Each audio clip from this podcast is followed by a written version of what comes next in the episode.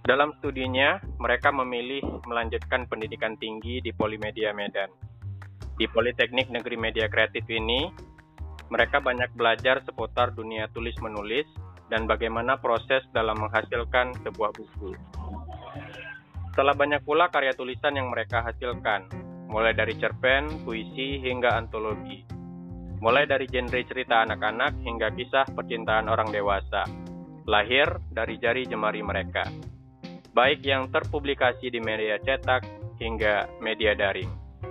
Nah, pada podcast kali ini kita akan belajar dari mereka bagaimana untuk bisa terus berkarya dan mengeksplorasi imajinasi. Simak selengkapnya perbincangan saya, Khairul, di podcast Gubahanka bersama dengan mahasiswa-mahasiswi Polimedia, Cici Ramadwiyanti, Dian Felix Medifu El Tobing, Dwi Utami Amalia, Mei Elizabeth Sibarani, dan Muhammad Kadafi. Betapa tidak asyik menahan rindu yang begitu mendalam. Sebaik kata indah itu saya temukan dari mereka ketika memberikan tugas membuat cerpen untuk mata kuliah etika profesi. Mei, selamat siang. Apa kabarnya siang ini? Selamat siang, Bang. Baik. Baik ya. Apa saja kesibukannya? Uh, kuliah daring, ngerjain tugas rumah, menulis. Iya, Mei adalah mahasiswa semester 5 di Polimedia Medan, uh, jurusan penerbitan ya Mei? Iya bang. Baik langsung saja, berapa banyak karya tulisan yang sudah Mei terbitkan? Kurang lebih sudah ada 10. Sudah ada 10 ya? Di mana saja karya-karya yang Mei uh, tulis itu sudah diterbitkan? Di koran di koran-koran sih bang. Oke. Okay. uh, eh, di koran-koran di uh, seperti analisa waspada ya. Juga ya. mungkin media online ya. Iya ada media online. Mm -hmm. karena kan banyak media juga sekarang sudah uh, istilahnya uh, bersatu seperti itu ya. Ada dicetak ada juga di online. Menyenangkan nggak jadi penulis? Menyenangkan. Kenapa menyenangkan karena bisa uh, apa uh, hasil dari imajinasi kita itu bisa dituangkan gitu ya. Oh. ada medianya gitu. Kalau kata SpongeBob imajinasi gitu ya. Pak. Hmm, mengapa memilih polimedia untuk melanjutkan studi? Uh, karena ada yang beda gitu di kampus itu kan. Beda dengan kampus-kampus lain. Karena ada kreatifnya gitu kan bang. Jadi penasaran terus coba kampus. Iya ya karena karena ada uh, apa istilahnya meningkatkan kreativitas kita lah ya politeknik media yeah. kreatif ya. Karena memang polimedia itu kan salah satu pendidikan vokasi di Indonesia ya. Pusatnya di Jakarta juga ada cabangnya di Medan dan di Makassar. Senang nggak bisa belajar nulis di polimedia? Senang. Sejauh ini masih senang. Kenapa senang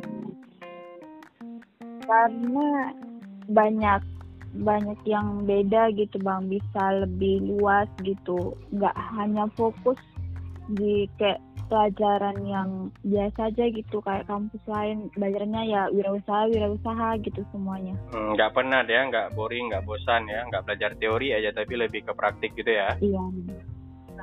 Memangnya di Polimedia khususnya program studi penerbitan itu Mei belajar apa aja ada belajar penulisan penulisan kreatif penulisan berbagai macam penulisan. Terus ada belajar fotografinya desainnya. Semuanya hampir dipelajarin gitu bang yang memang menyangkut media-media gitu. Kalau menulis kreatif itu gimana contohnya? Ya kayak menulis cerpen puisi gitu kayak lebih fiksi oh, gitu okay. Ke depan menurut Mei, prospek kerja penulis itu bakal seperti apa dan bagaimana? Ke depannya mungkin lebih apa sih penulisannya lebih ke media online daripada produk cetaknya sih bang. Iya sih, karena kan di konvergensi media ini media sosial lebih mendapatkan tempat ya di hati publik masyarakat terkhusus kalangan milenial seperti itu ya. Iya bang. Menurut Mei, apa saran atau tips bagi para pendengar yang harus dilakukan agar tetap kreatif dan produktif dalam menulis? tipsnya ya lebih sering membaca kayak buku-buku yang memang membang membangkitkan pikiran imajinasi kita sih bang terus lebih hmm. ya lebih sering aja gitu menulis jangan sampai vakum jadi biar terus jalan gitu jadi harus banyak membaca dan harus rajin menulis ya. Iya. karena memang ada kata Mutiara menyebutkan custom makes all thing easy. Easy ya artinya ala bisa karena biasa. Dan memang pengalaman kan adalah guru yang berharga. Kalau bahasa Inggrisnya itu practice makes perfect. Atau kalau teorinya itu field of experience dan term of reference. Jadi Mei di Polimedia belajar teorinya terus praktiknya Mei buat tulisan yang kemudian dipublis di media cetak atau media online. Seperti itu ya. Iya bang. Ceritain pengalaman Mei dong. Pertama kali masuk Polimedia khususnya di prodi penerbitan. Pengalamannya sih pertama itu masih bingung gitu kan. Pertama masuk terus karena uh, kami tuh prodinya prodi baru jadi belum terlalu tahu gimana prospeknya terus makin lama semakin nampak gitu dengan adanya dosen-dosen yang membimbing makin itu sih bang pengalamannya masuk polimedia terus jadi yang pertamanya anomali kemudian uh, jadi tahu ya dan ya. kayaknya ke depannya bakal jelas bakal di uh, bakal mau ke mana seperti itu ya. Jadi ya. ngomong-ngomong masa depan ke depan apa target Mei setelah lulus dari sini? Eh, ngelanjutin menulis gitu sih bang. Kalau bisa kan jadi penulis nulis terus bisa jadi editor atau masuk kantor yang memang ada media untuk menjal apa menyalurkan bakat kita gitu. Hmm, ada media atau memang uh, apa menyalurkan kemampuan Mei menulis itu secara mandiri seperti itu ya? Iya bang. Uh, ini ada yang nanya bagaimana cara Mei menulis dan menggali imajinasi? Hmm, kayak mana ya? Nggak ada.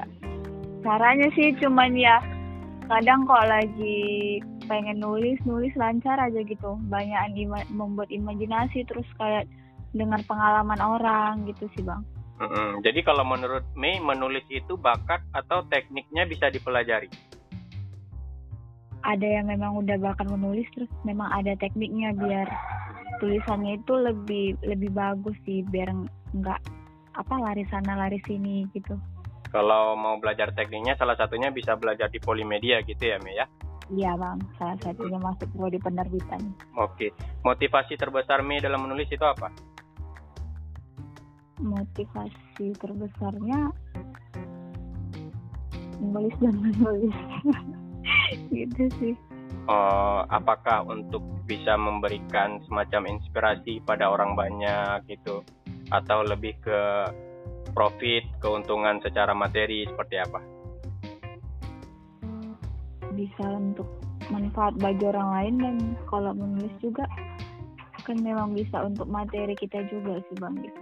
Oke, jadi secara komersilnya dapat, impact atau dampak kepada masyarakat to people-nya juga dapat gitu ya Mei? Iya bang. Menurut Mei, kenapa sebuah tulisan itu harus berdampak terhadap orang banyak?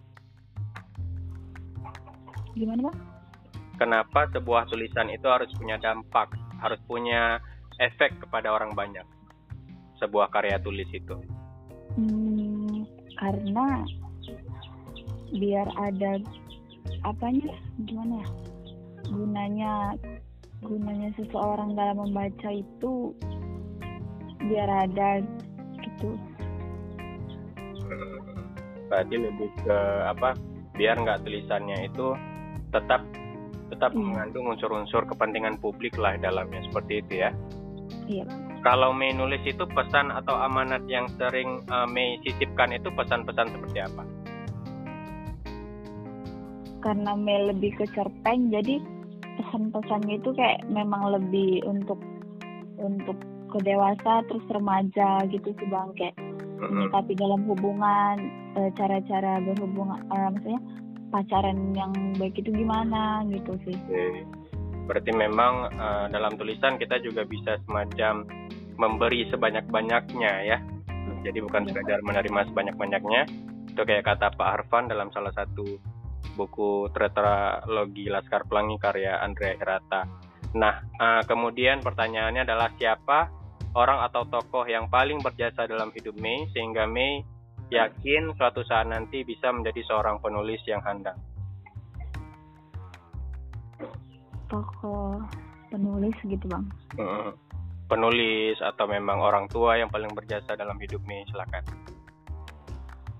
Ya memang orang tua yang paling berjasa gitu bang cuman karena ada kayak dukungan dari salah satu uh, dari dosen yang kemarin sebelum masuk semester sekarang gitu sih bang ada dosen namanya apa Bu Sartika Sari terus sama Pak Dani Sukma.